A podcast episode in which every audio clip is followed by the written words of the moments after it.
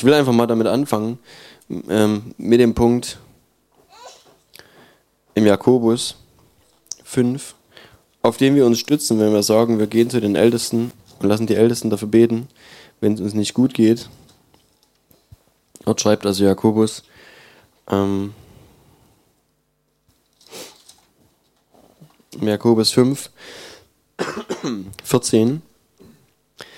Ist jemand von euch krank? Er soll die Ältesten der Gemeinde zu sich rufen lassen und sie sollen für ihn beten und ihn dabei mit Öl salben und dem äh, Salben im Namen des Herrn. Und das Gebet des Glaubens wird den Kranken retten und der Herr wird ihn aufrichten und wenn er Sünden begangen hat, so wird ihm vergeben werden. Ich mache mal den Vers 16 noch. Bekennt einander die Übertretungen und betet füreinander, damit ihr geheilt werdet. Das Gebet eines Gerechten vermag viel, wenn es ernstlich ist. So, hier stecken also ein paar Dinge drin, die wir einfach umsetzen. Und ich denke, dass wir vieles einfach tun, weil wir das lesen, weil wir gehorsam sein wollen, dem, was Gott sagt, weil wir ihm glauben. Und das ist, glaube ich, auch die Grundlage, wenn wir darüber reden, ähm, was unser, unser Weg mit Gott einfach ist, ist einfach zu glauben, wenn er was sagt und ich handle danach, dann wird es passieren. Und hier steht also, das Gebet des Glaubens wird den Kranken retten und der Herr wird ihn aufrichten. Wenn er Sünden begangen hat, wird ihm vergeben werden. Äh, bekennt einander die Übertretung, betet füreinander, damit ihr geheilt werdet. Das Gebet eines Gerechten vermag viel, wenn es ernstlich ist. Und ähm, jetzt kommen wir eigentlich zu einem Punkt, der meiner Ansicht nach ähm, vielleicht eine von beiden Seiten darstellt oder von zwei Seiten. Wir sehen genauso in der Bibel den Weg des Glaubenden, beziehungsweise, beziehungsweise den Weg, dass wir Dinge sagen, dass wir Dinge umsetzen, dass wir sagen, dass wir gebieten und Dinge weichen. Und davon ist hier zum Beispiel nicht die Rede. Ja, also hier ist von Gebet die Rede. Und für mich ist die Frage, was ist jetzt was und, und wo kommen wir her, wo gehen wir hin?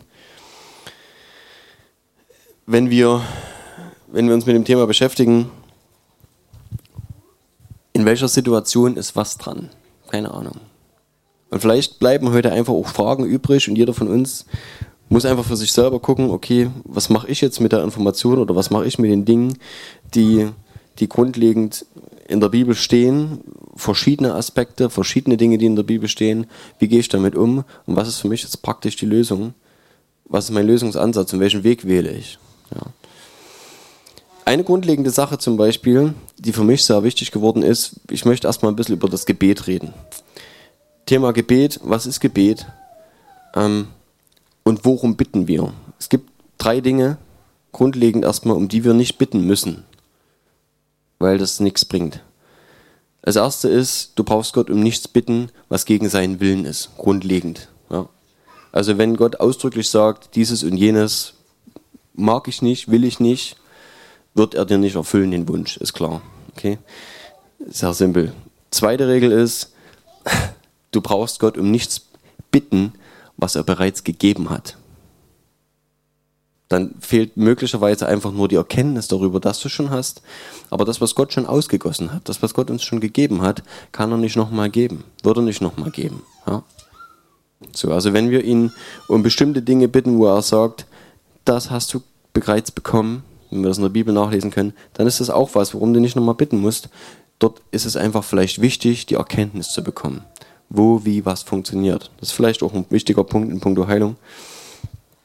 Und das dritte ist, du brauchst Gott um nichts bitten, was er, was er dir aufgetragen hat zu tun.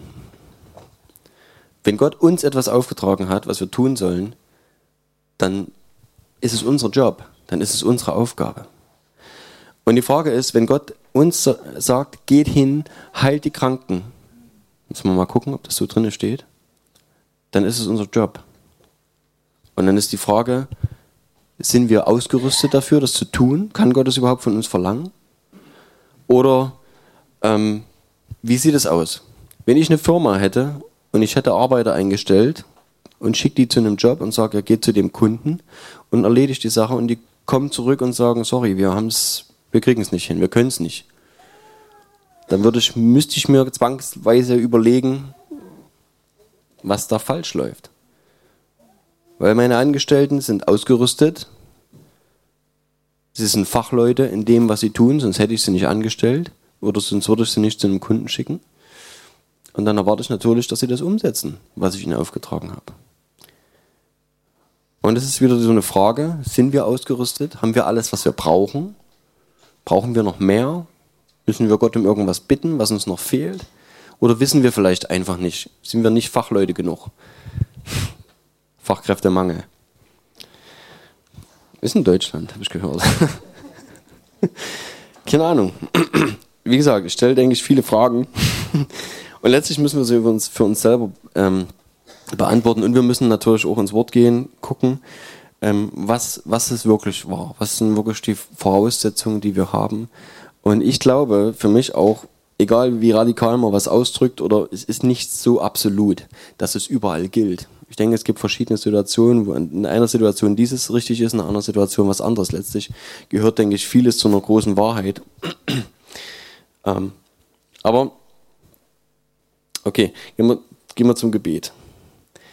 Ähm, ich glaube, wie gesagt, auch wieder meine Meinung, ich glaube, dass es ein Irrglaube ist, ähm, grundlegend, wenn wir über Heilung reden, ähm, oftmals das Gebet, Herr, bitte mach, mach jemand gesund.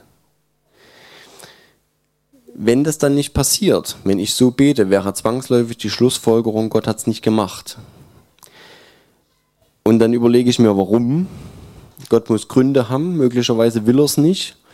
Dann ist die Frage, wenn Gott nicht will, dass jemand gesund wird, dann wäre es von mir falsch, zum Arzt zu gehen.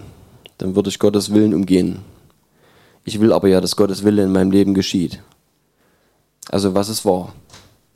Ist es wahr, dass Gott mal heilt und mal nicht heilt? Ist es wahr, dass Gott eventuell Krankheit benutzt für irgendwelche Dinge? Dann will er ja die Krankheit. Dann wäre es schlecht von mir, wenn ich dann andere Wege suche. Wenn ich in Gottes Willen bleiben will, müsste ich dann krank bleiben. Ja? ich denke, ihr könnt dem folgen. Es gibt Menschen, die glauben das. Und ich will auch nicht jetzt irgendwie jemanden hinterfragen an der Stelle. Es ist einfach nur wichtig, sich auch diese Fragen zu stellen. Ich glaube für meinen Teil, Gott will grundlegend keine Krankheit. Gott will, dass wir gesund sind. Es ist egal, was es ist. Gott will, dass es uns gut geht. Ich bin überzeugt davon. Ich lese euch mal zwei, drei. Ich hab, es gibt, denke ich, massenhaft Stellen darüber, die wir jetzt zitieren könnte, könnten. Ähm, ich lese euch trotzdem mal das eine oder andere vor. In Johannes 10, Vers 10 können wir lesen, ähm, dass Jesus sagt,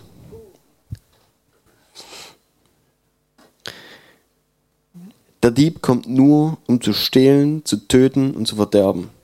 Ich bin gekommen, damit sie das Leben haben und es im Überfluss haben. Leben im Überfluss.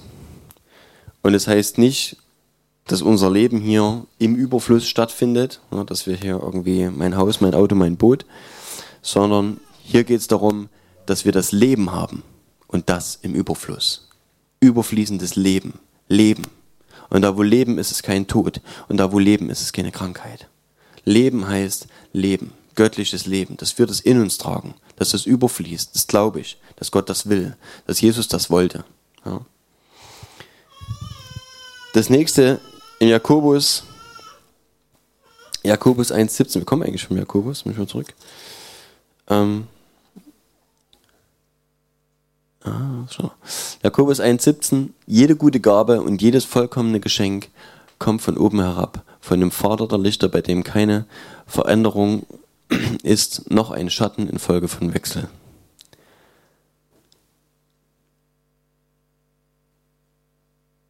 Jede gute Gabe und jede vollkommene Gabe kommt von ihm. Könnte man natürlich jetzt in Frage stellen und sagen, okay, wenn jede gute Gabe und jede vollkommene Gabe von ihm kommt, bedeutet das zwangsläufig auch, dass nichts, nichts Schlechtes von ihm kommt? Keine Ahnung. Ich glaube grundlegend, Gott tut nur Gutes. Er selbst. Ja.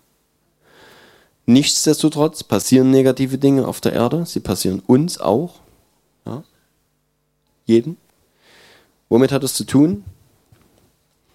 Mit dem, was ich vorher vorgelesen habe, mit dem Dieb. Der Dieb kommt, um zu stehlen. Und er klaut uns nicht nur die Butter vom Brot. Er hat vor, uns zu zerstören. Jesus sagt, er ist ein, ein Zerstörer. Er bringt durcheinander, er zerstört, er will töten, er will, er will wirklich vernichten. Das ist sein Anliegen. Und er existiert. Und der Dieb tut das nicht, weil er autorisiert ist, das zu tun. Er tut das nicht, weil Gott ihm das erlaubt. Er tut es, weil er ein Dieb ist. Ja, wenn ein Dieb in ein Haus einbricht, hat das nichts damit zu tun, dass der Hauseigentümer gesagt hat, komm rein. Er tut das, weil er es tun will. Und weil er einen Weg sucht, wie er reinkommt. Und hier ist, glaube ich, unsere Frage vielmehr, was haben wir für Möglichkeiten, das zu verhindern? Was haben wir für Möglichkeiten, uns das zurückzuholen, was Satan uns klauen will oder uns geklaut hat? Wo er uns angreift. Und wir lesen unter anderem ähm, Epheser von der Waffenrüstung Gottes. Wofür brauchten wir sie sonst, ja? wenn wir nicht angegriffen werden würden? Genau das findet statt. Und wir brauchen Schutz, wir brauchen Mittel und Dinge, die uns schützen davor, dass Satan uns beraubt. Und das ist ein Fakt. Es findet statt. Und wir sind diejenigen, die dafür verantwortlich sind, dass wir uns schützen. Wir sind diejenigen, die dafür verantwortlich sind, ähm, die nötigen Dinge zu tun. Und wenn wir die Waffenrüstung durchgehen, wenn wir feststellen, was also dort für grundlegende Teile da sind, die wir brauchen, ja, der Helm des Heils, Brustpanzer der Gerechtigkeit, Gürtel der Wahrheit, ähm, Schwert des Geistes, Schild des Glaubens, Schuhe zur Bereitschaft, das Evangelium zu verkündigen. Irgendwas vergessen? Ich weiß nicht mehr genau. das ist Schwert. Okay. Ähm und ich glaube, das sind Dinge, die kannst du nicht einfach an- und ausziehen. Ich will jetzt nicht großartig darüber reden, aber das ist eine Sache, die hat damit zu tun, wer wir sind.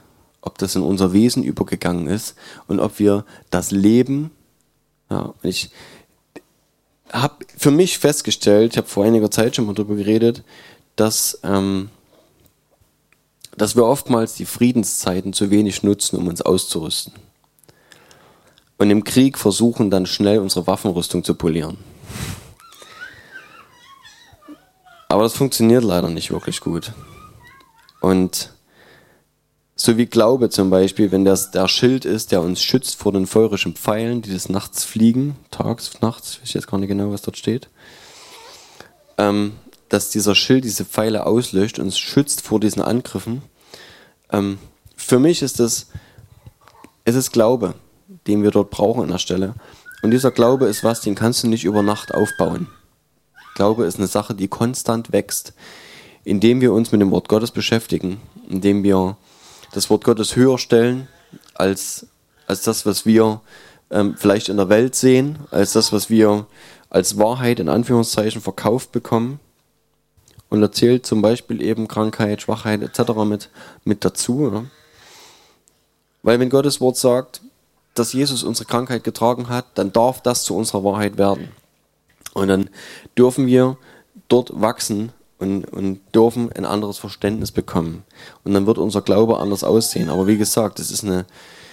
Paulus spricht von der Veränderung des Sinnes, dass wir den neuen Menschen anziehen und dass wir, dass wir verändert werden, dass unser gesamtes Denken, unser, unser ganzes Wertesystem, unsere ganzen Wahrheiten sich komplett drehen und verändern und dass, sie, dass die Wahrheiten Jesu, die Wahrheiten Gottes zu dem werden, was für uns wirklich gilt und zählt und wahr ist. Und dass das, was wir um uns herum sehen, ähm, für uns nicht die Wahrheit ist.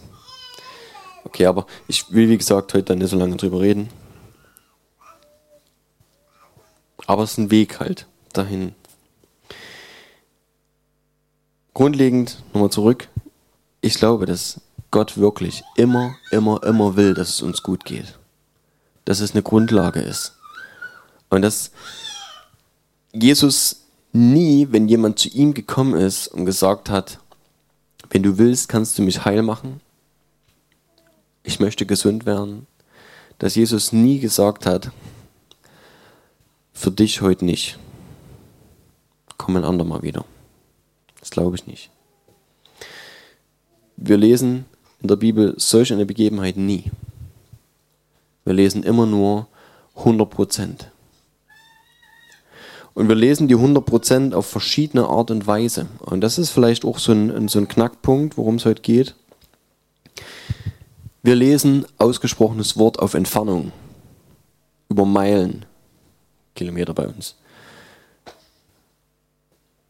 Und derjenige ist gesund geworden. Und Jesus hat nichts anderes gesagt, als dir geschehe, wie du geglaubt hast. Paff. Wir sehen, dass Jesus Hand angelegt hat. Finger angeleckt, ins Ohr gesteckt, Brei gemacht und Augen draus gebastelt oder in die Augen geschmiert, den Brei, Spucke und Dreck. Wir sehen, dass Jesus nichts gemacht hat und dass jemand von hinten an ihn rantritt und einfach nur seine Klamotte berührt, sein, den Saum seines Gewandes berührt und wird geheilt und Jesus dreht sich rum und sagt, upp, irgendwas ist gerade passiert. Man hat keine Ahnung davon und hat gesagt, hey Leute, wer hat mich angefasst? Ich habe gespürt, wie Kraft von mir geflossen ist. Wir sehen so viele verschiedene Möglichkeiten einfach, wie Dinge passieren. Und genau das macht es wahrscheinlich schwierig. Es gibt kein Schema F. Es gibt nicht, dass man sagt, so pass auf, hier ist die, die Checkliste und Punkt 1 abgehakt, Punkt 2 abgehakt, Punkt 3, jetzt haben wir Heilung. Dann hätten wir 100 Prozent.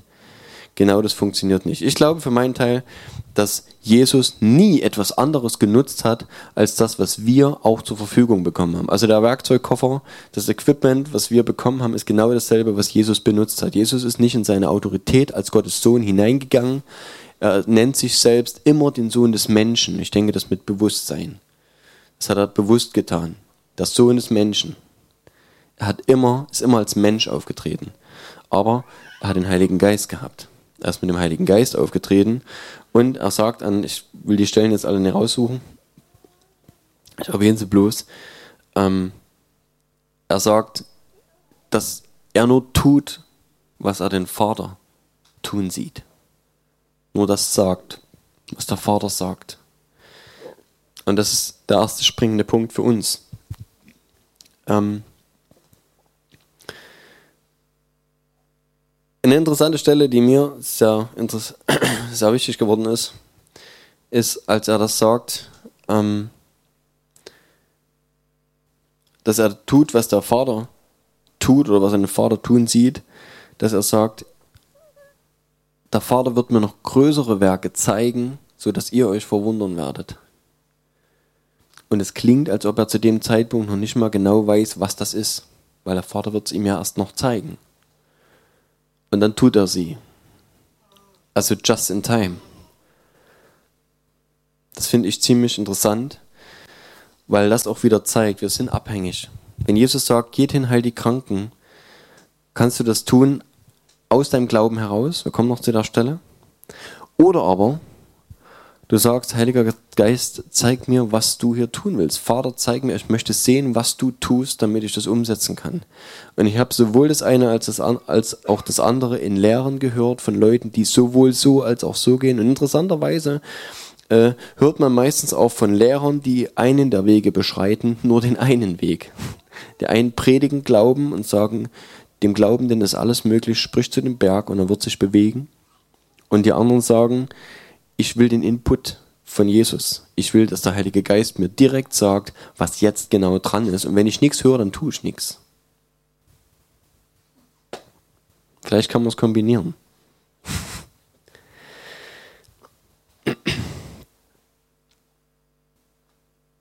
Mein Ziel heute soll sein, einfach nur, dass wir das, dass wir das überdenken für uns.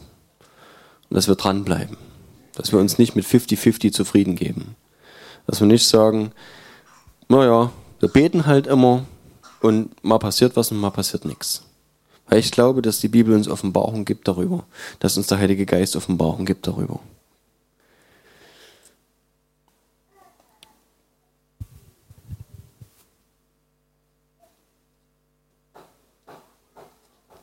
So, womit fange ich an? Mit ähm,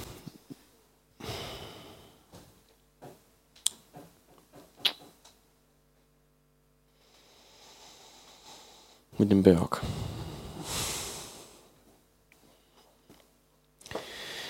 Matthäus 21, 21. Schon mal schön, solche, Doppel, solche Doppelzahlen.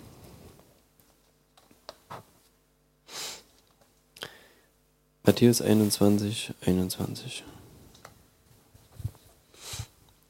Jesus aber antwortete und sprach zu ihnen, wahrlich, ich sage euch, wenn ihr Glauben habt und nicht zweifelt, werdet ihr nicht nur tun, was mit dem Feigenbaum geschah, sondern auch, wenn ihr zu diesem Berg sagt, heb dich und wirf dich ins Meer, so wird es geschehen.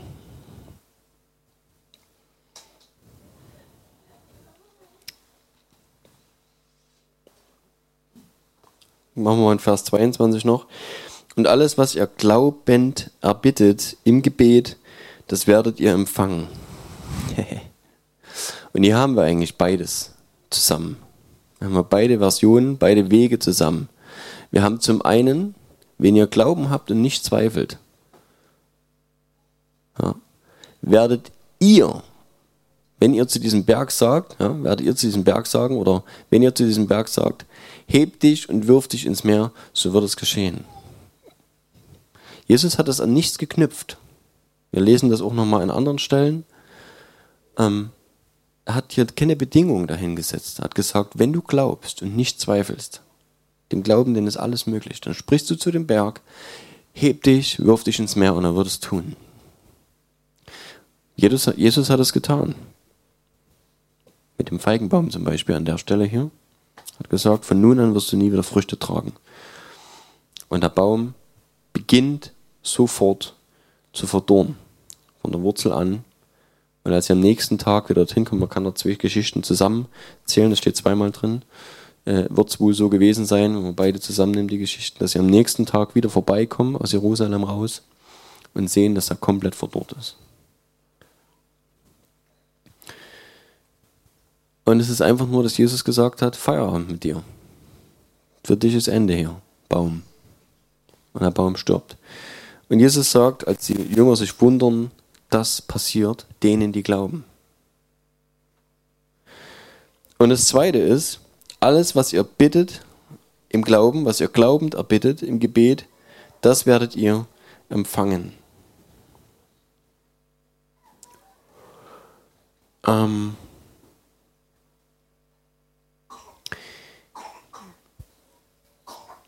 ich möchte gerne ein Beispiel dafür bringen. Nur eins und dann gehen wir zum Gebet rüber. Und zwar in der Apostelgeschichte ganz am Anfang.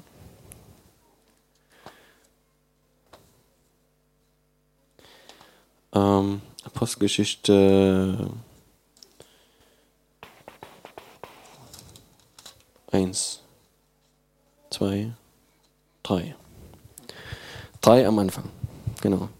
Apostelgeschichte 3, Petrus und Johannes gingen aber miteinander in den Tempel hinauf um die neunte Stunde, da man zu beten pflegte. Und es wurde ein Mann herbeigebracht, der lahm war von Mutterleib an, den man täglich an die Pforte des Tempels hinsetzte, die man die Schöne nennt, damit er einen Almosen erbitten konnte, von denen, die in den Tempel hineingingen. Als dieser Petrus und Johannes sah, die in den Tempel hineingehen wollten, bat er sie um einen Almosen. Da blickte ihn Petrus zusammen mit Johannes an und sprach, sieh uns an. Er aber achtete auf sie in der Erwartung, etwas von ihnen zu empfangen. Da sprach Petrus, Silber und Gold habe ich nicht, aber was ich habe, das gebe ich dir. Im Namen Jesu Christi, des Nazareners, steh auf und geh umher. Und er griff ihn bei der rechten Hand und richtete ihn auf. Da wurden sogleich seine Füße und seine Knöchel fest. Und er sprang auf und konnte stehen, lief umher und trat mit ihnen in den Tempel, ging umher und sprach und lobte Gott. Sprang und lobte Gott kein Gebet. Findet ja nicht statt. Wie so oft auch bei Jesus. Einfach nur, ich habe nichts. Was Silber und Gold kann, kann ja keine Spende geben, aber was ich habe, das gebe ich dir jetzt. In Jesu Namen. Steh auf. Packen an der Hand, zieht ihn hoch und er kann gehen. Action. Nur das. An einer anderen Stelle, später sagt Petrus nochmal, dass der Lahme Glauben hatte. Das ist eine interessante Geschichte, kommt später nochmal. Ja, als es erläutert wird, ähm, ich glaube, es ist Petrus, ja. Ähm, ich sehe es jetzt gerade nicht. Das, vielleicht hat er vorher von Jesus gehört. Vielleicht kannte er, wusste er, dass, ich denke, jeder in Jerusalem wahrscheinlich hat das mitbekommen, dass also viele, viele geheilt worden sind, viele, viele, viele. Und vielleicht war es für ihn dann einfach, dass er gesagt hat, okay, wenn die mir das jetzt genauso anbieten, dann mache ich mit, bin ich dabei. Vielleicht war es genau das. Nichtsdestotrotz, wir haben hier nur den Glauben. Nur den Glauben. Egal von wem. Definitiv haben sie geglaubt und wie Petrus dann später sagt, hat auch er geglaubt. Also beide Parteien haben geglaubt, sowohl die, die die Aktion ausgeführt hat, als auch derjenige, der geheilt worden ist, haben geglaubt. Glaube. Jesus hat das so oft gesagt, dir geschieht, wie du glaubst. Und die Leute sind geheilt worden. Ohne Gebet. Auch bei Jesus. Ohne Gebet. Meistens. War es eine Aktion? War Krankenheilung eine Aktion? Für mich ist die Frage jetzt an der Stelle, ist das Pflicht, wenn es um das Thema Krankenheilung geht? Was hat das Thema Fürbitte überhaupt noch für eine Berechtigung? Ja. Ist das für andere Dinge gedacht? Ist das jetzt in puncto Krankenheilung noch überhaupt, ja, ist das angebracht, für Leute zu beten, wenn sie krank sind? Weil das bedeutet, meine Bitte würde an Gott gerichtet werden und Gott müsste was tun. Warum? Ja? Das ist für mich, vielleicht denkt nicht jeder so wie ich. Ich bin da an der Stelle ein bisschen analytisch. Ich denke halt sehr analytisch. Und deswegen, ich will wissen, wie es funktioniert. War schon immer mein Problem. Konnte mit Regeln so pauschal nichts anfangen. Musste wissen, wie funktioniert es. Und dann, wenn ich es verstanden habe, irgendwann mal, dann hat es auch bei mir geklappt. Und ich möchte hier an der Stelle trotzdem wissen. Das ist das eine, Glauben. Und ich denke, in dem Punkt, vielleicht kann man es erstmal, was, was die Heilung angeht, so weit sagen, zwei Dinge, die auf jeden Fall funktionieren werden. Du hast den totalen Glauben und du zweifelst nicht. Das ist das, was gerade du tust, egal was es ist. Und ich glaube auch, dass es egal ist. Es ist, glaube ich, egal, wenn du, wenn jemand Fußschmerzen hast, kannst du auch einen Kopf anpacken und segnen. Du musst nicht den Fuß anpacken. Es sei denn, du glaubst, du musst unbedingt den Fuß anpacken, dann handel nach deinem Glauben. Wenn du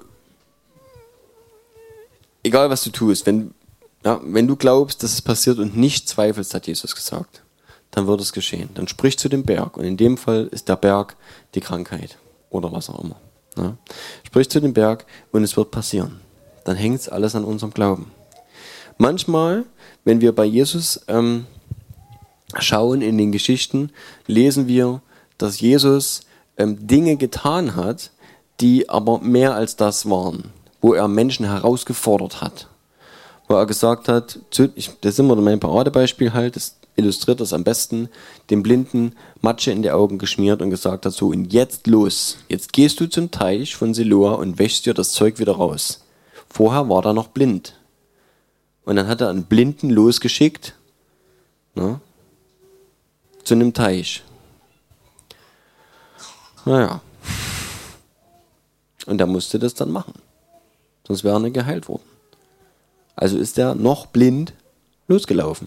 Weiß nicht, ob der dann noch einen Führer hatte, der ihn dort mitgenommen hat, dass er den Weg auch gefunden hat, wie auch immer. Jedenfalls musste er da blind noch zu dem Teich laufen und sich waschen.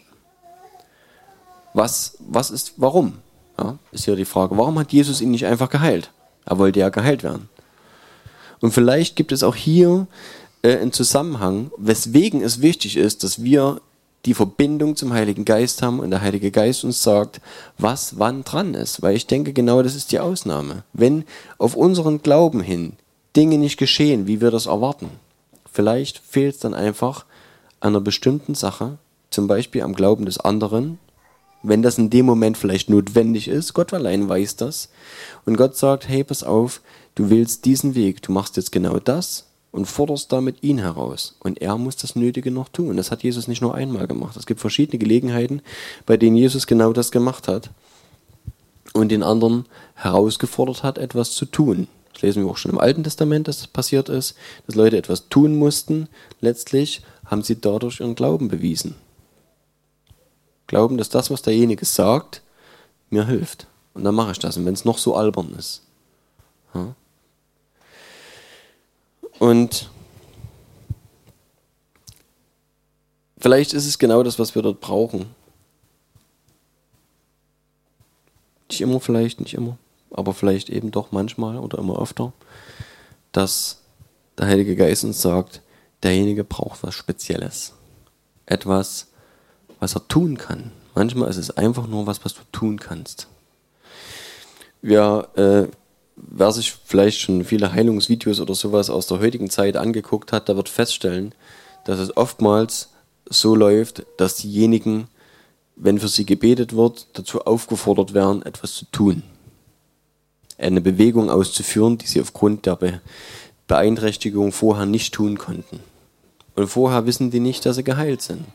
Und sie tun das, stellen fest, ei, es geht. Und sind geheilt. Mit dem Umsetzen.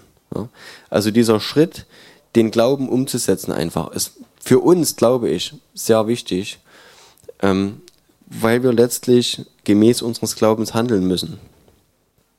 Und oftmals hängt vielleicht einfach daran, dass uns vielleicht der Mut fehlt, denjenigen zu sagen, so du machst es dieses oder jenes. Oder demjenigen dann am Ende der Mut fehlt, es auszuprobieren, in dem Sinne, dass er sagt, okay, wenn du das sagst, mache ich das einfach. Und ihre Heilung zu empfangen dadurch. Wie gesagt, von mir alles nur Thesen. Ich kenne nur aus Erfahrungsberichten sehr viel, habe selber sehr wenig, was das angeht, erlebt. Aber ich rede das, was anhand der Bibel belegbar ist. Das zweite, also das war der Punkt Glaube. Und hier ist auch die Handlung mit dabei. Und jetzt kommen wir ein Stück weit zum Gebet, weil ich glaube, auch das Gebet hat seine Berechtigung. Und nicht nur in puncto Heilung, sondern generell, was alles andere anbelangt, ähm, wo wir Gott bitten, Jesus hätte nicht gesagt, dass wir es tun sollen, wenn es nicht wichtig wäre. Und ähm,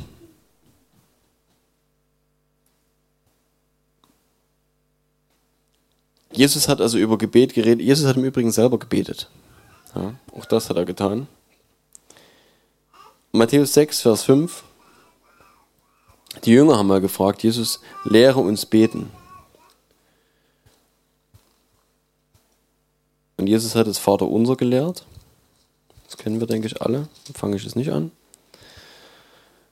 Und ich möchte aber was anderes vorlesen. Eine wichtige Grundlage auch wieder für uns.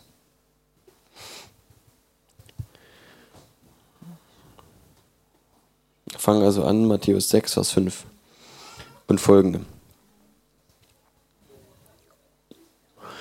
Und wenn du betest, sollst du nicht sein wie die Heuchler, denn sie stellen sich gern in den Synagogen und an den Straßen. Da draußen ist das Auto VTE 811. Das muss mal weg, das steht auf dem Privatparkplatz. Klar.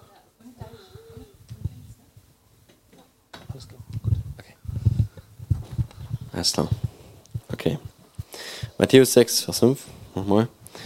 Und wenn du betest, sollst du nicht sein wie die Heuchler, denn sie stellen sich gern in den Synagogen und an den Straßenecken auf und beten, um, um von den Leuten bemerkt zu werden.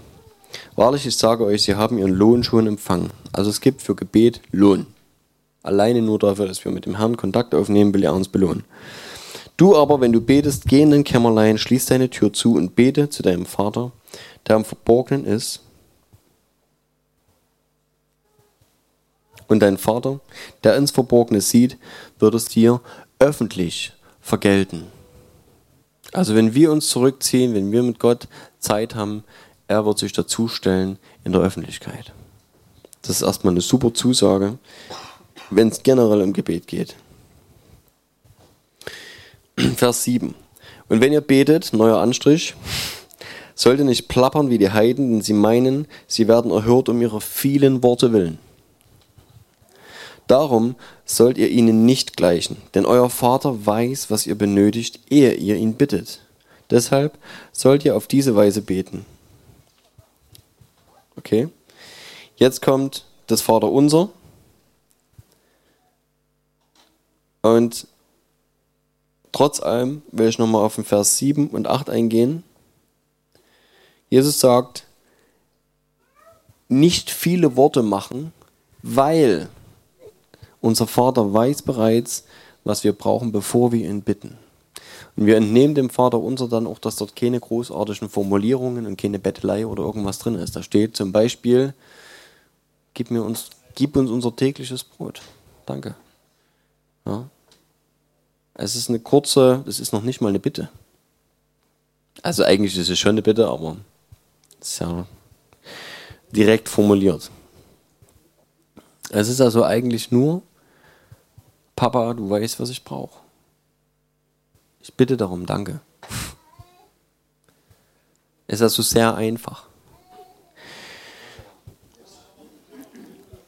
Ich will gar nicht weiter darauf eingehen. Ähm ich, ich schaue noch mal ganz kurz im Lukas, Lukas 11. Den habe ich mir aufgeschrieben. Ähm, aus irgendeinem Grund.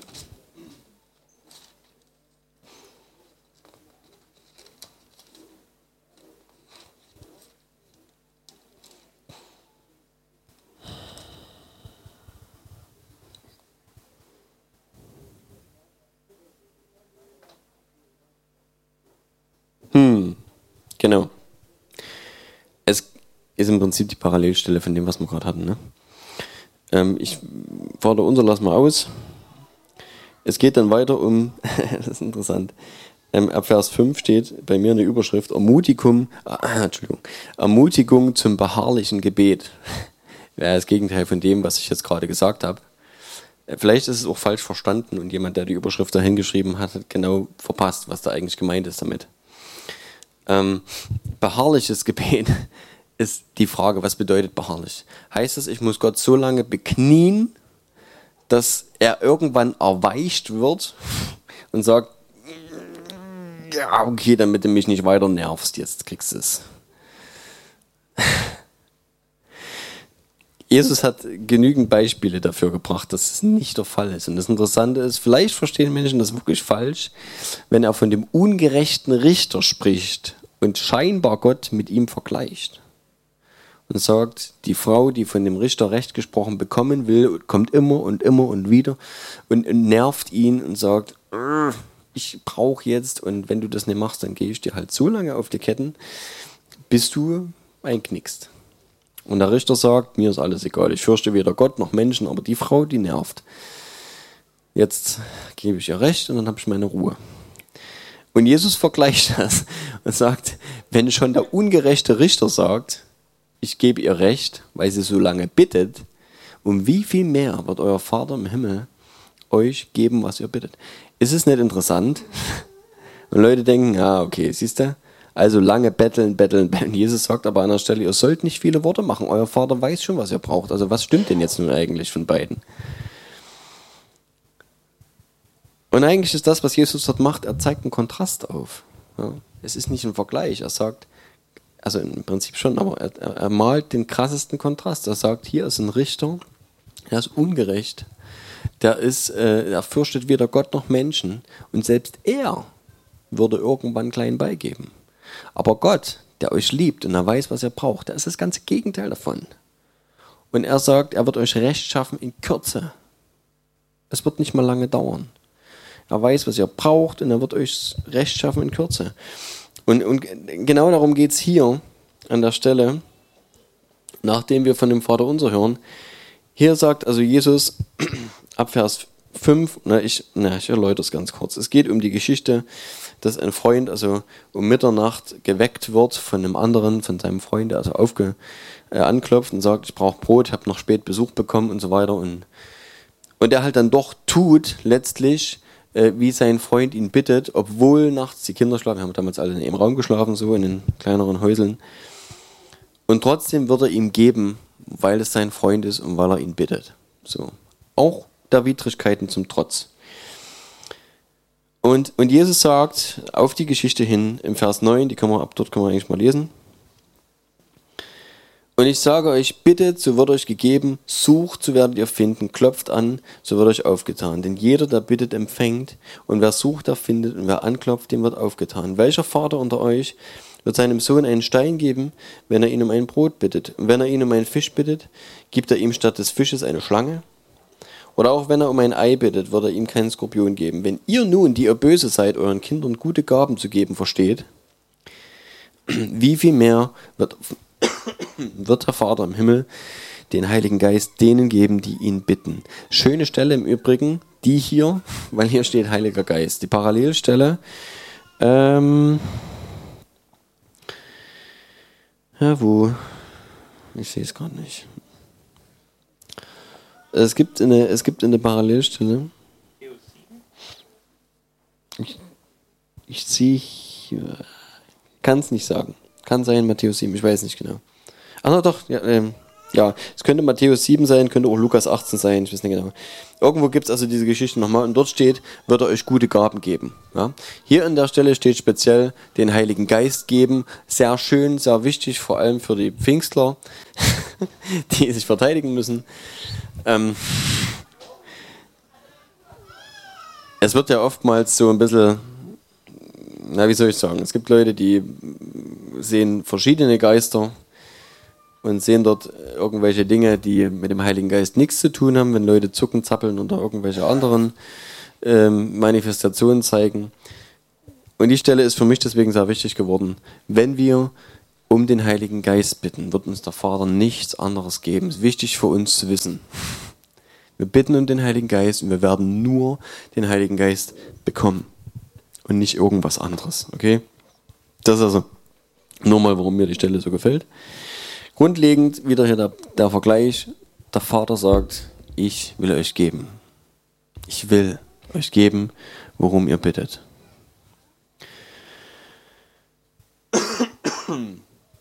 Jetzt ist die Frage, warum dauert es manchmal? Man kann auch fragen, warum passiert nichts? Manchmal. Manchmal passiert es. Keine Ahnung, ob es 50-50 ist. Ich weiß nicht, wer, wer kennt seine Quote? von Gebet und Antwort. Ich kenne meine nicht, keine Ahnung, ich achte das schon nicht Buch. Vielleicht bitte ich auch zu wenig. Aber grundlegend ist die Frage, ist es so, dass wir das immer erleben, dass jedes Gebet, was wir, was wir bitten, dass es 100% eintrifft? Ähm, ich habe mir die Stelle nicht rausgeschrieben, leider. Vielleicht kannst du es mal googeln, Lukas. Ähm, es gibt äh, die Stelle, an der Jesus sagt, ach nee, Entschuldigung, doch, ich habe sie mir rausgeschrieben. Ich habe sie mir rausgeschrieben. Matthäus 21, 21 hängt das mit dran. Wir waren dort schon. So, ich will euch auch nicht auf die Folter spannen, ich bin gleich fertig.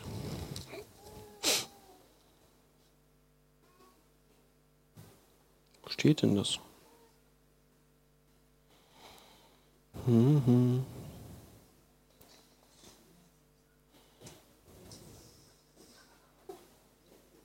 Nee. Entweder ist es, ich brauche die Parallelstelle, Johannes 9, 31.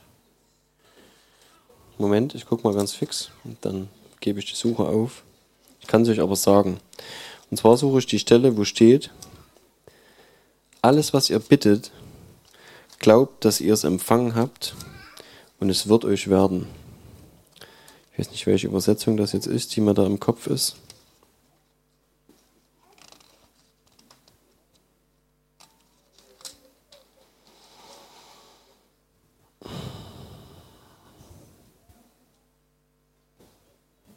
Ich finde es nicht. Hm?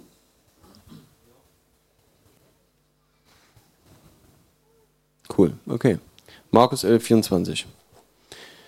Nee, ich habe es mir nicht rausgeschrieben. Alles, was ihr auch immer im Gebet erbitten, erbittet, glaubt, dass ihr es empfangt, so wird es euch zuteil werden. Möglicherweise gibt es hier wirklich noch eine andere Übersetzung. Äh, ich kann euch nicht sagen, welche, wo steht, glaubt, dass ihr empfangen habt und es wird euch werden. Wo eigentlich ein Widerspruch drin ist, ne? Ich glaube, ich habe schon, aber ich habe noch gar nicht.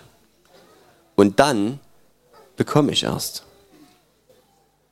Und das ist eigentlich das, wie Glaube funktioniert. Das hat damit zu tun, dass die himmlische Welt und die irdische Welt nicht dasselbe sind. Und dass Dinge in der himmlischen Welt bereits geschehen sein können, aber in dieser irdischen Welt noch nicht in Existenz gekommen sind. Das schmeiße ich jetzt einfach mal so rein. Ich bringe euch noch ein Beispiel dazu. Aber das ist meine Erklärung dafür. Für diese Stelle, wenn sie so übersetzt ist. Ja. Glaubt, ach, bin ich, warte mal, warum habe ich denn das jetzt nicht gelesen? Steht ja sogar da. Ach so, das Elberfelder. Entschuldigung. cool. Also, in der Elberfelder, jetzt wisst ihr's. Hier steht's. Glaubt, dass ihr es empfangen habt und es wird euch werden. Okay? Dieser, dieser Punkt ist auch mir wiederum sehr wichtig geworden, weil vielleicht auch das unser riesengroßes Problem ist. Weil wir glauben, ähm, Jesus spricht oftmals zu, zu den Menschen und sagt, ihr Kleingläubigen. Und was damit gemeint ist, ist, also gläubig sind die ja. Ne? Kleingläubig. Was bedeutet das? Ähm, sie glauben einen irdischen Glauben. Sie glauben einen Glauben, der nicht der göttliche Glaube ist. Es ist der Glaube, mit dem du dich auf den Stuhl setzt, weil du weißt, er wird dich tragen. Weil du das nämlich schon oft gemacht hast und weißt, Stühle, die konstruiert sind und die, die mit vier Beinen konstruiert sind, vielleicht sogar mit dreien, wenn sie symmetrisch angeordnet sind, die werden nicht zusammenbrechen. Ja, sei denn, es gibt sonst noch irgendwo einen Fehler. Grundlegend kannst du davon ausgehen, es passt. Und dann setzt du dich drauf, ohne zu überlegen testest ja nicht erst jeden Stuhl an. Jetzt, so ein Beispiel. Ne? Irdischer Glaube bezieht sich auf unsere Erfahrungen, die wir hier gemacht haben. Unser Wissen. Ja? Das ist was völlig anderes. Es gibt aber einen Glaube, und das ist der göttliche Glaube, der glaubt lediglich, wenn der Vater etwas sagt. Ist das egal, ob ich das schon mal gesehen habe? Ist das egal, ob ob die Umstände, die hier auf dieser Erde sind, komplett dagegen sprechen. Wenn er sagt, dass es passiert, dann wird es passieren. Das ist göttlicher Glaube. Und das ist ein Unterschied. Und das ist das, der Unterschied zum Kleinglaube. Und, und das ist auch wichtig, mal gehört zu haben, denke ich, für uns, ähm, dass es wirklich diese beiden Arten von Glauben gibt. Und dass auch nicht nur dieser Glaube, ich glaube, was ich sehe, ne, ist klar das ist natürlich kein Glaube, das ist Wissen. Aber wir glauben eben auch manche Dinge aus Erfahrung heraus, bevor wir sie sehen, weil wir eigentlich wissen, sie funktionieren. Es ist trotzdem so ein Wissen, so eine Erfahrung, die da ist und wissen, okay, das wird funktionieren.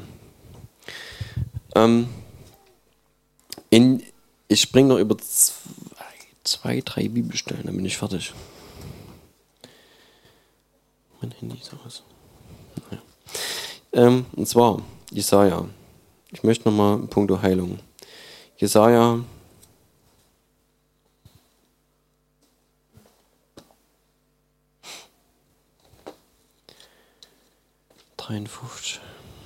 Jesaja 53.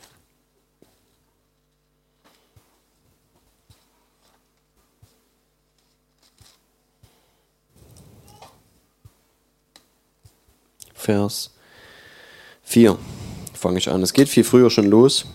Es geht um Jesus. Vier heißt, für wahr, er hat unsere Krankheit getragen und unsere Schmerzen auf sich geladen. Wir aber hielten ihn für bestraft, von Gott geschlagen und niedergebeugt, doch er wurde um unserer Übertretungen willen durchbohrt, wegen unserer Missetaten zerschlagen. Die Strafe lag auf ihm, damit wir Frieden hätten, und durch seine Wunden sind wir geheilt worden. Betont habe ich die Worte, die die Vergangenheit betonen. Ja? Alles geschehen. Interessanterweise hat Jesaja gesagt, lange bevor es passiert ist. Lange bevor Jesus gestorben ist am Kreuz, lange bevor er geschlagen ist, gefoltert worden ist, geschlagen worden ist, gefoltert worden ist. Und, und, und. Hier steht, es ist passiert. Ist das nicht krass? Es ist vorhergesagt worden in einer Prophetie in der Form, dass es schon geschehen ist. So Gott hat so hat sich so festgelegt und so absolut etwas gesagt, was sein Plan war, dass er gesagt hat, ich kann schon so davon reden, als ob es schon gewesen ist. Denn wir heute werden es so lesen. Für uns passt's. Es gilt in alle Ewigkeit. Und diese Stelle sagt für uns genau das aus. Wenn wir göttlichen Glauben haben und diese Stelle glauben, so wie sie da steht, dann hat er unsere Krankheit getragen und unsere Schuld. Und oftmals ist es so, was unseren Glauben anbelangt, halt, leider ist das Problem, im Glauben immer so, was wir sehen, beeinflusst uns doch, was wir fühlen, beeinflusst uns, unsere Seele beeinflusst uns. Ähm, bei der Sünde ist es oftmals nicht so schwer. Wir glauben, dass uns vergeben worden ist, weil wir es nicht überprüfen können. Ja, ich, fällt mir schwer. Ich kann, kann es nicht nachprüfen. Ich glaube das. Ich glaube einfach, wenn Jesus sagt, meine Sünden sind mir vergeben, wenn, wenn Gott das hier schon sagt, er hat, ist für meine Schuld bestraft worden, glaube ich das. Und niemand kann mich vom Gegenteil überzeugen.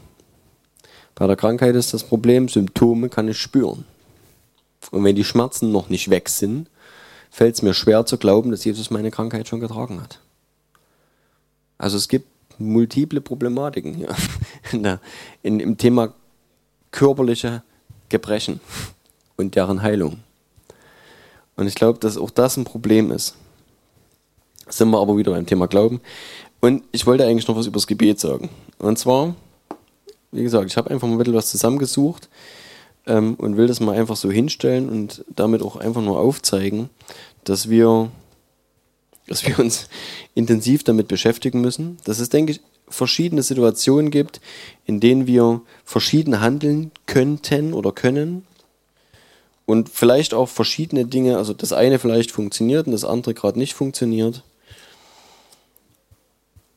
Und für uns ist, denke ich, wichtig, dass wir, dass wir das überdenken. Ich, ich sage das aus einem Hintergrund heraus.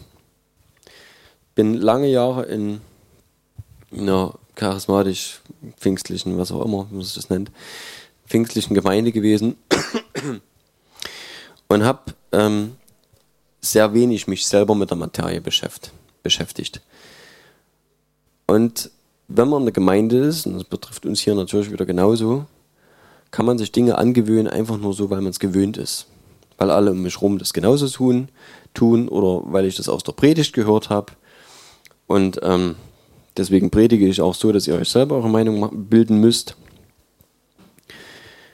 Weil bestimmte Dinge festgelegt werden, vielleicht nicht bewusst, aber irgendwo doch so im Raum stehen und dann tun wir das. Und dann hauen wir beim Beten auf den Tisch und sagen, jetzt passiert's. Oder ja, wir gehen im Glauben. Oder wir proklamieren einfach. So, das wird so sein, paff. Oder, oder, oder. Es gibt verschiedenste, äh, ja, ob das ein Trend ist oder verschiedene Vorgehensweisen da, die wir also, wenn, wenn wir uns mal umgucken, vielleicht in der pfingstlichen Bewegung, die wir dort antreffen werden.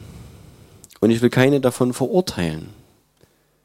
Aber ich kann euch jetzt schon sagen, es funktioniert nicht, wenn wir es nur deswegen tun, weil wir glauben, das ist der Weg und deswegen muss ich es so machen oder weil es alle so machen oder keine Ahnung. Ja? Wenn, ich irgendwie, wenn ich dort irgendwas einfach umsetze und glaube, ein Schema funktioniert, dann sind wir ganz schnell in der Zauberei.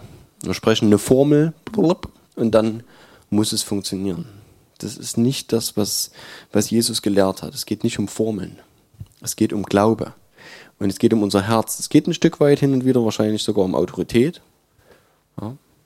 Es geht um den Heiligen Geist. Es geht um, das, es geht um eine Partnerschaft mit ihm. Es geht darum, in dem Moment, wo es dran ist, mit ihm zusammenzuarbeiten, gehorsam zu sein, wenn der Heilige Geist jetzt was sagt. Ja.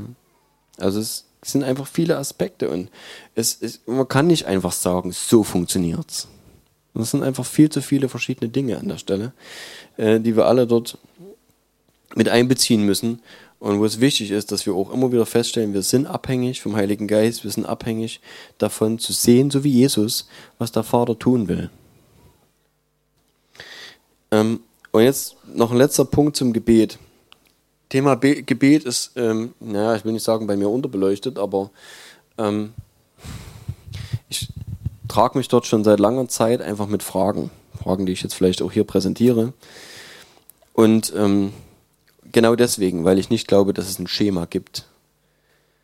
Und weil es eine Beziehung ist und ich glaube auch, das Gebet nur wirklich funktioniert, wenn du, wenn du dabei bist mit deinem Herzen wenn Dinge passieren, die negativ sind, wenn du dich mitreißen lässt in Mitleid, wirklich, ich meine es ernst, wenn du, wenn du mitleidest mit anderen, wirst du, wenn du Empathie hast, wenn du, dann wirst du, dann wirst du anders für die Leute vor Gott dastehen, als wenn es dir egal ist. Ich glaube, dass so viele Dinge dazugehören, und auch da kann ich keine Lehre draus machen und sagen, das ist jetzt so und so und du musst das und das genau so und so tun. Und trotzdem glaube ich, dass es eine Haltung gibt und dass es ein Herz gibt, was Gebet wirksam macht. Was, was, wie gesagt, ich weiß nicht, wie es funktioniert. Weil in manchen Dingen ist es einfach so, wie gesagt, deswegen komme ich noch auf die Stelle jetzt gleich. Gott ist nicht derjenige, der schuld daran ist, wenn Dinge nicht passieren. Das ist eine Überzeugung von mir. Ja? Sonst könnten wir ihm Vorwürfe machen. Ich glaube das nicht. Sondern ich glaube, es gibt massenhaft Faktoren, die dagegen sprechen. Zum Beispiel der Fresser. Ja? Der Satan, von dem Jesus sagt, dass er gekommen ist, dass er ein Dieb ist, gekommen ist, um zu stehlen, um zu zerstören, um zu töten. Ja.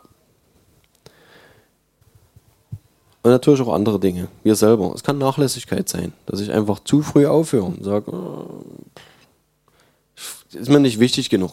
Keine Ahnung. Oder vielleicht auch andere Dinge. Wir gehen mal in Daniel 9. Es ist Altes Testament, ich weiß. Es gibt einen wichtigen, äh, das Thema Altes Neues Testament ist interessant. Wo sind die Unterschiede? Es ist nicht grundlegend so, dass sich alles geändert hat im Neuen Testament. Gott ist derselbe im Alten und im Neuen Testament.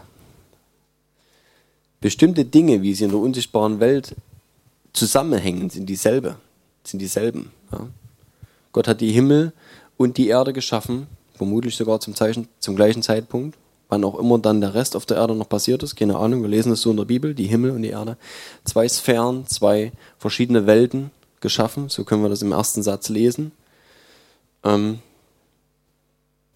im Englischen steht dort The Heavens, also die geistlichen Himmel sind dort in, inbegriffen. Und ist ja auch aus der Schöpfungs Schöpfungsgeschichte rauszulesen. Das ist also die, der Himmel, den wir hier sehen können auf der Erde, diese Sphären rundherum, später erst gemacht worden sind. Und ist, vielleicht ist es wirklich nebensächlich, aber äh, für mich ist das halt nochmal so ein, so ein Blick auf auf das, was Gott gemacht hat, dieses Konstrukt aus zwei Welten, die hier mehr oder weniger in Verbindung stehen. Ja? Die unsichtbare Welt, die göttliche Welt, in der Dinge für sich passieren, die müssen hier nicht unbedingt immer gleich Einfluss haben auf die Erde. Und unsere Welt. Und deswegen auch wieder dieser Zeitversatz, warum bestimmte Dinge also für uns nicht unbedingt immer sichtbar oder greifbar sind, wenn sie doch in der, in der göttlichen Welt aktuell und, und, und ja, einfach real sind. Ja. Ähm, wir lesen das im Daniel 9, Vers 23. Daniel hat also gebetet, das vorweggeschickt. Und hier passiert also etwas. Es kommt also der Mann Gabriel, ein Bote Gottes, der ihm etwas erzählt. Und er sagt im Vers 23, als du anfingst zu beten, erging ein Wort und ich bin gekommen, es dir zu verkünden, denn du bist ein vielgeliebter Mann, so achte nun auf das Wort und verstehe das Gesicht. Nur das will ich dir rausnehmen. Hier steht, als du anfingst zu beten, erging ein Wort, prompt. Altes Testament. Im Neuen Testament ist der Punkt vielleicht anders. Der Heilige Geist lebt in uns. Wir haben eine so direkte Verbindung, dass es keinen Weg gibt, dass ein Engel erst zu uns kommen muss. Ja, wir können, denke ich, das Reden Gottes sofort erfahren. Für mich stellt sich hier bloß die Frage, möglicherweise gibt es Dinge, wie auch immer, wir lesen also auch verschiedene Sachen in der Bibel, äh, die wir schlecht zuordnen können, wo bestimmte, wo Gebete hoch und runter geschafft werden, in, in Schalen ausgegossen werden, als Wohlgeruch zu Gott aufsteigen, Gaben, Almosen sind zu Gott gebracht worden. Lesen wir im Neuen Testament wohlgemerkt, ja dass also Dinge erst über einen gewissen Weg zu Gott kommen. Und dort ist der Punkt, wo ich denke, dass Gebet eine Rolle spielt. Ja. Dass also doch irgendwo dort noch was ist, was einen Transportweg bedarf, um es mal so technisch zu formulieren. Und vielleicht sind es einfach Gaben? Sind es Wunder? Sind es Dinge, die vielleicht durch Gebet freigesetzt werden? Oder einfach nur das Handeln Gottes? Jesus hat gesagt, wir sollen beten. Jesus hat gesagt, wir sollen den Herrn der Ernte bitten, dass er Arbeiter in die Ernte sendet. Ist nicht unser Job, jemanden anzustoßen und zu sagen, hey, komm, du müsstest jetzt mal dieses und jenes für Gott tun. Das ist Gottes Sache. Aber wir sollen ihn bitten, dass er Arbeiter in die Ernte schickt. Ist ein Auftrag gewesen. Hat Jesus gesagt, sollen wir tun. Ja, also Jesus hat uns einen konkreten Gebetsauftrag gegeben, zum Beispiel an der Stelle. Er gesagt, betet den, bittet den Herrn der Ernte, dass er Arbeiter in die Ernte schickt. Also irgendwie hat es was mit dem Gebet. Ja, und ich meine, jeder von uns betet. Und abgesehen davon glaube ich auch, ähm, das normale Gespräch mit Gott, von dem ich auch am Anfang geredet habe, was ich gesagt habe, was wir in unserer stillen Kammer machen sollen, wie Jesus sagt, das ist ganz normal. Ja, also wir reden so, wie wir mit jedem anderen in unserem Umkreis reden, natürlich auch mit dem Vater oder mit Jesus oder mit dem Heiligen Geist. Sprechen mit ihm, tauschen es aus, ganz normal. Ich denke, das ist völlig normal. Ja. Mir geht es um den Teil Bitte, Fürbitte. Ganz konkret. Ja. Wie funktioniert das? Neben unserer Autorität, neben den Dingen, die wir im Glauben tun sollen, ja, um das nochmal auseinander zu klamüsern. Und jetzt sehen wir hier, dass also der Engel kommt und sagt, in dem Moment, ja, als du anfingst zu beten, erging ein Wort und ich bin los. Ja? Und ich bin gekommen, um es dir zu verkündigen. Also wir sehen hier, das Gebet wird gestartet und er betet und es geht los. Ähm, ich, ich müsste mal gucken, ob hier schon in den Zeitversatz drin ist.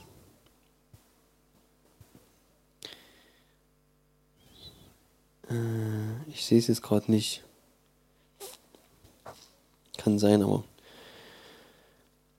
Nee, ich glaube nicht.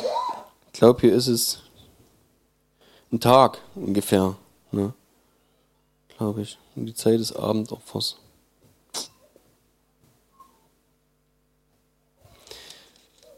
Und jetzt gehen wir mal in, in Daniel 10, gleich kurz danach. Ist er also wieder am Beten. Und das ist also um eine andere Zeit, ein anderes Jahr, glaube ich. Jahr später oder. Daniel 10, Vers 12. Das ist ein wichtiger Punkt, glaube ich. Also für mich vielleicht oder für uns vielleicht auch zu wissen, was im Gebet vielleicht noch ein wichtiger Aspekt ist. Daniel 10, Vers 12 steht. Ähm, ne, fangen wir vorne an. Ab 10. Vers 10. Und siehe, eine Hand rührte mich an, so dass ich mich zitternd auf meine Knie und Hände stützen konnte. Und er sprach zu mir, Daniel, du vielgeliebter Mann, achte auf die Worte, die ich jetzt zu dir rede, und nimm deine Stellung ein. Denn jetzt bin ich zu dir gesandt. Als er dieses Wort zu mir redete, stand ich zitternd auf. Da sprach er zu mir, fürchte dich nicht, Daniel, denn von dem ersten Tag an, da du dein Herz darauf gerichtet hast, zu verstehen und dich vor deinem Gott zu demütigen, sind deine Worte erhört worden, und ich bin gekommen um deiner Worte willen. Aber der Fürst des Königreichs Persien hat mir 21 Tage lang widerstanden und siehe, Michael, einer der anderen, äh, einer der vornehmsten Fürsten, ist mir zu Hilfe gekommen, so dass ich dort bei den Königen von Persien entbehrlich war. So bin ich nun gekommen, um dir Einblick darüber zu geben, was deinem Volk am Ende der Tage begegnen wird, denn das Gesicht bezieht sich wiederum auf fernliegende Tage. Zu dem Punkt im Vers 13. Dort lesen wir, beziehungsweise Vers 12 und 13. An dem Tag, an dem Daniel angefangen hat zu beten, erging der Befehl an ihn, an den Engel. Und er sollte gehen und sollte ihm Aufschluss geben. Und es hat 21 Tage gedauert, bis er angekommen ist. Er wurde aufgehalten. Und 21 Tage lang hat Daniel keine Antwort bekommen. Und ich denke, es ist ein wichtiger Aspekt für uns, wenn es um Gebet geht, wenn es um Fürbitte geht, wenn es darum geht, dass, ähm, vielleicht komme ich auch jetzt zurück zu dem Punkt, beharrliches Gebet, wenn es darum geht, auszuharren im Gebet, durchzuhalten, dran zu bleiben, bis eine Sache durch ist, dann hat es am ehesten damit zu tun. Dann hat es damit zu tun, dass es zwischen der unsichtbaren und sichtbaren Welt wirklich Wege gibt. dass es Engel gibt, dass es Dämonen gibt, dass es gewisse Zusammenhänge gibt, die wir nicht sehen, die wir nicht verstehen und die, wenn es darum geht, dass Gott etwas tun muss, ja, äußere Umstände, die wir nicht beeinflussen können, wo wir nicht reingucken können, wo wir keine Autorität darüber haben, irgendwas zu, zu verändern, wo unser Gebet gefragt ist und wo wir Gott bitten, dass er etwas umsetzt, dass er etwas tut, dann wird er Engel befehligen. Und dann werden Engel gesendet werden und werden was tun. Und ich glaube, hier stellt sich die Frage, können wir dranbleiben? Keine Ahnung, auf welche Dinge das zutrifft, in welche Situation das zutrifft. Wir haben nur das Beispiel hier. Es hat hier bei Daniel 21 Tage gedauert, bis er, bis der Bote Gottes bei ihm angekommen ist.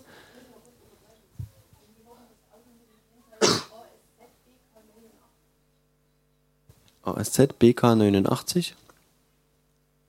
Gesucht wird der Fahrer des Autos BK 89, ASZ BK 89.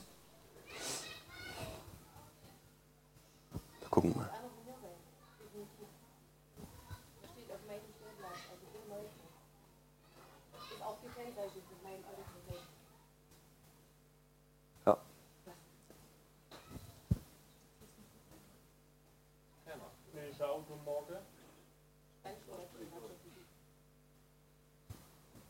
Also ich denke, alle kennen ja Kennzeichen. Bis jetzt niemand, uns leid.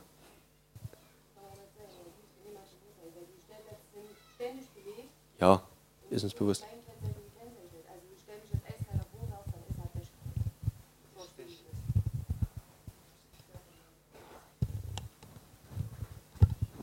Also könnt ihr nochmal draußen rumfahren. BK98, OSZ BK98. Guck mal nach. Okay, gut. Bin ich auch schon am Ende?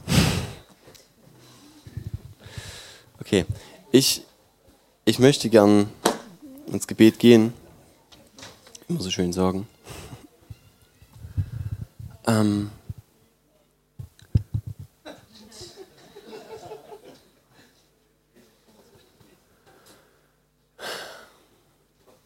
wie gesagt, ich glaube, wir, wir kennen nicht alle Zusammenhänge.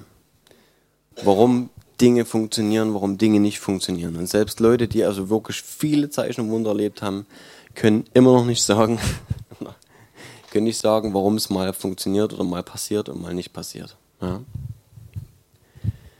Und an der Stelle sind, denke ich, zwei Dinge wichtig. Das eine ist zu wissen, es ist nicht Gottes Schuld wenn es nicht sofort passiert oder äh, ja, wenn erstmal spürbar nichts passiert. Wir können ja lesen, Gott reagiert sofort. Er hat sofort den Engel angewiesen zu kommen und die Botschaft mit, mit ja, also die Botschaft zu bringen, aber es aufgehalten worden. Ich glaube, es ist nicht Gottes Schuld, wenn Dinge nicht gleich passieren. Das ist wichtig für uns, das ist wichtig für unser Vaterbild.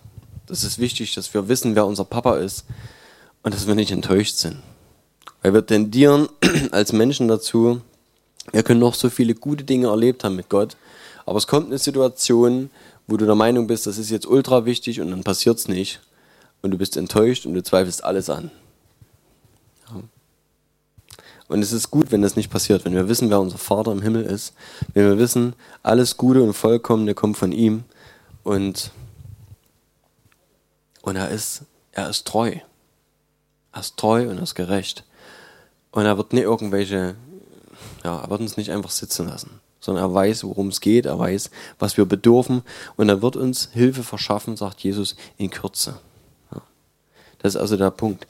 Und ähm, wie gesagt, noch ist es so, wir haben keine hundertprozentige Heilungsquote, keine Erfolgsquote von 100% leider. Warum auch immer, wir wissen einfach nicht alles und das ist, denke ich, auch das wo wir einen Haken ranmachen müssen. Solange das so ist, dass wir nicht 100% immer wissen, können wir uns nur danach ausstrecken, mehr zu wissen, ähm, Gott dort zu beknien und dran zu bleiben einfach. Und dort auch im Gebet dran zu bleiben. Ja. Und wir sind überglücklich und, und Gott sehr dankbar dafür, einfach, dass ähm, das das Beispiel von Anfang, also Beispiel, ne, aber das, was uns gerade halt auch ein Stück weit so beschäftigt hat, ähm, dass es so geworden ist, wie es ist jetzt, dass, also, dass es Lena wieder gut geht. Ähm, trotz allem, trotz der OP und ähm, dem Schlauch, den sie nur im Kopf und dann eben im Körper hat.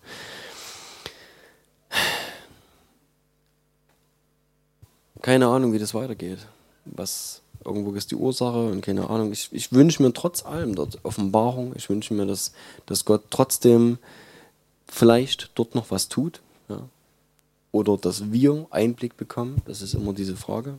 Dass Gott uns zeigt, was wir tun müssen, dürfen. Keine Ahnung. Ja. Riesengroße Fragezeichen für mich an der Stelle. Ich sehe es einfach nicht, ich weiß es nicht. Ähm, ich wünsche es mir einfach. Wir haben die Woche im Chat ein Gebetsanliegen gemeldet bekommen. Also jeder, der im Chat ist, der weiß das. Von einer Familie. Ich meine, das ist auch ein Fall von vielen. Aber es hat mich sehr bewegt, sehr berührt und ich denke viele andere auch. Ähm, von dem kleinen Jungen, der also laut Ärzten halt oder laut dem Krankheitsbild in den nächsten ein bis fünf Jahren äh, sterben wird. Aufgrund einfach einer Gen, eines, eines Genfehlers halt. Und ähm, der Körper macht halt dort eine bestimmte Sache nicht mehr ist ein Beispiel also von über zwei Ecken ähm, aus, aus der Nähe wohl in Hartmannsdorf. Und es macht mich traurig einfach. Und ich wünsche, wünsche mir so sehnlichst einfach, dass wir Offenbarung bekommen, äh, wie Gott dort handeln will. Weil ich bin überzeugt davon, dass Gott möchte, dass dieses Kind überlebt. Und nicht überlebt, dass das Kind lebt und gesund ist. Ja. Und die Eltern haben halt um Hilfe gebeten, sowohl finanzielle Hilfe um also ein entsprechendes Fahrzeug noch zu bekommen und das Haus auch so umbauen zu können und so weiter. Aber das ist halt alles das, das wollen, ist nicht das, was sie eigentlich wollen, ist logisch. Ne? Sie wollen, dass das Kind gesund ist. Und das ist auf menschlichem Weg also nicht möglich. Und ja, ich wünsche mir einfach so Offenbarung. Hm.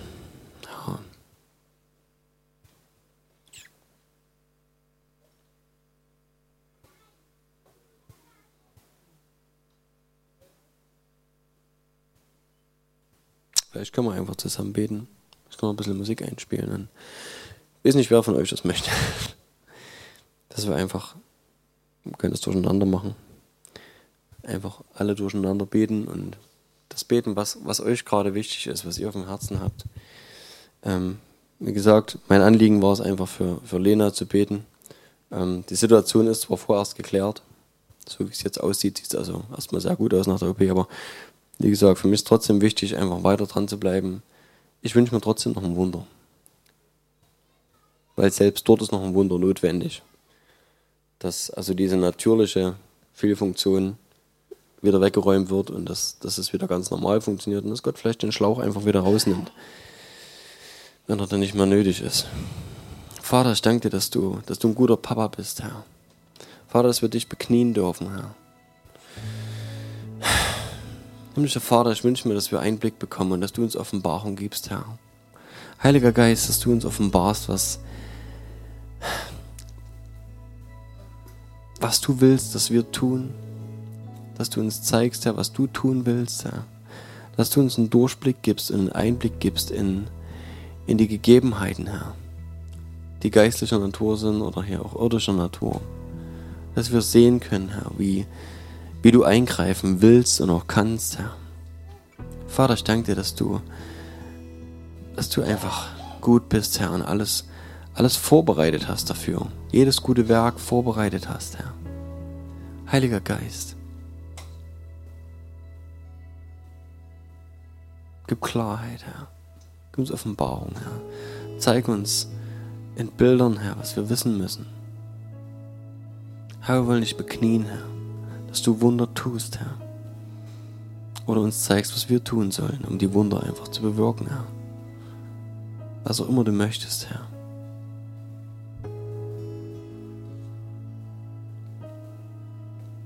Come, Lord Jesus. Heiliger Geist, gib uns Erkenntnis, Herr. Über Dinge, die wir wissen müssen, Herr.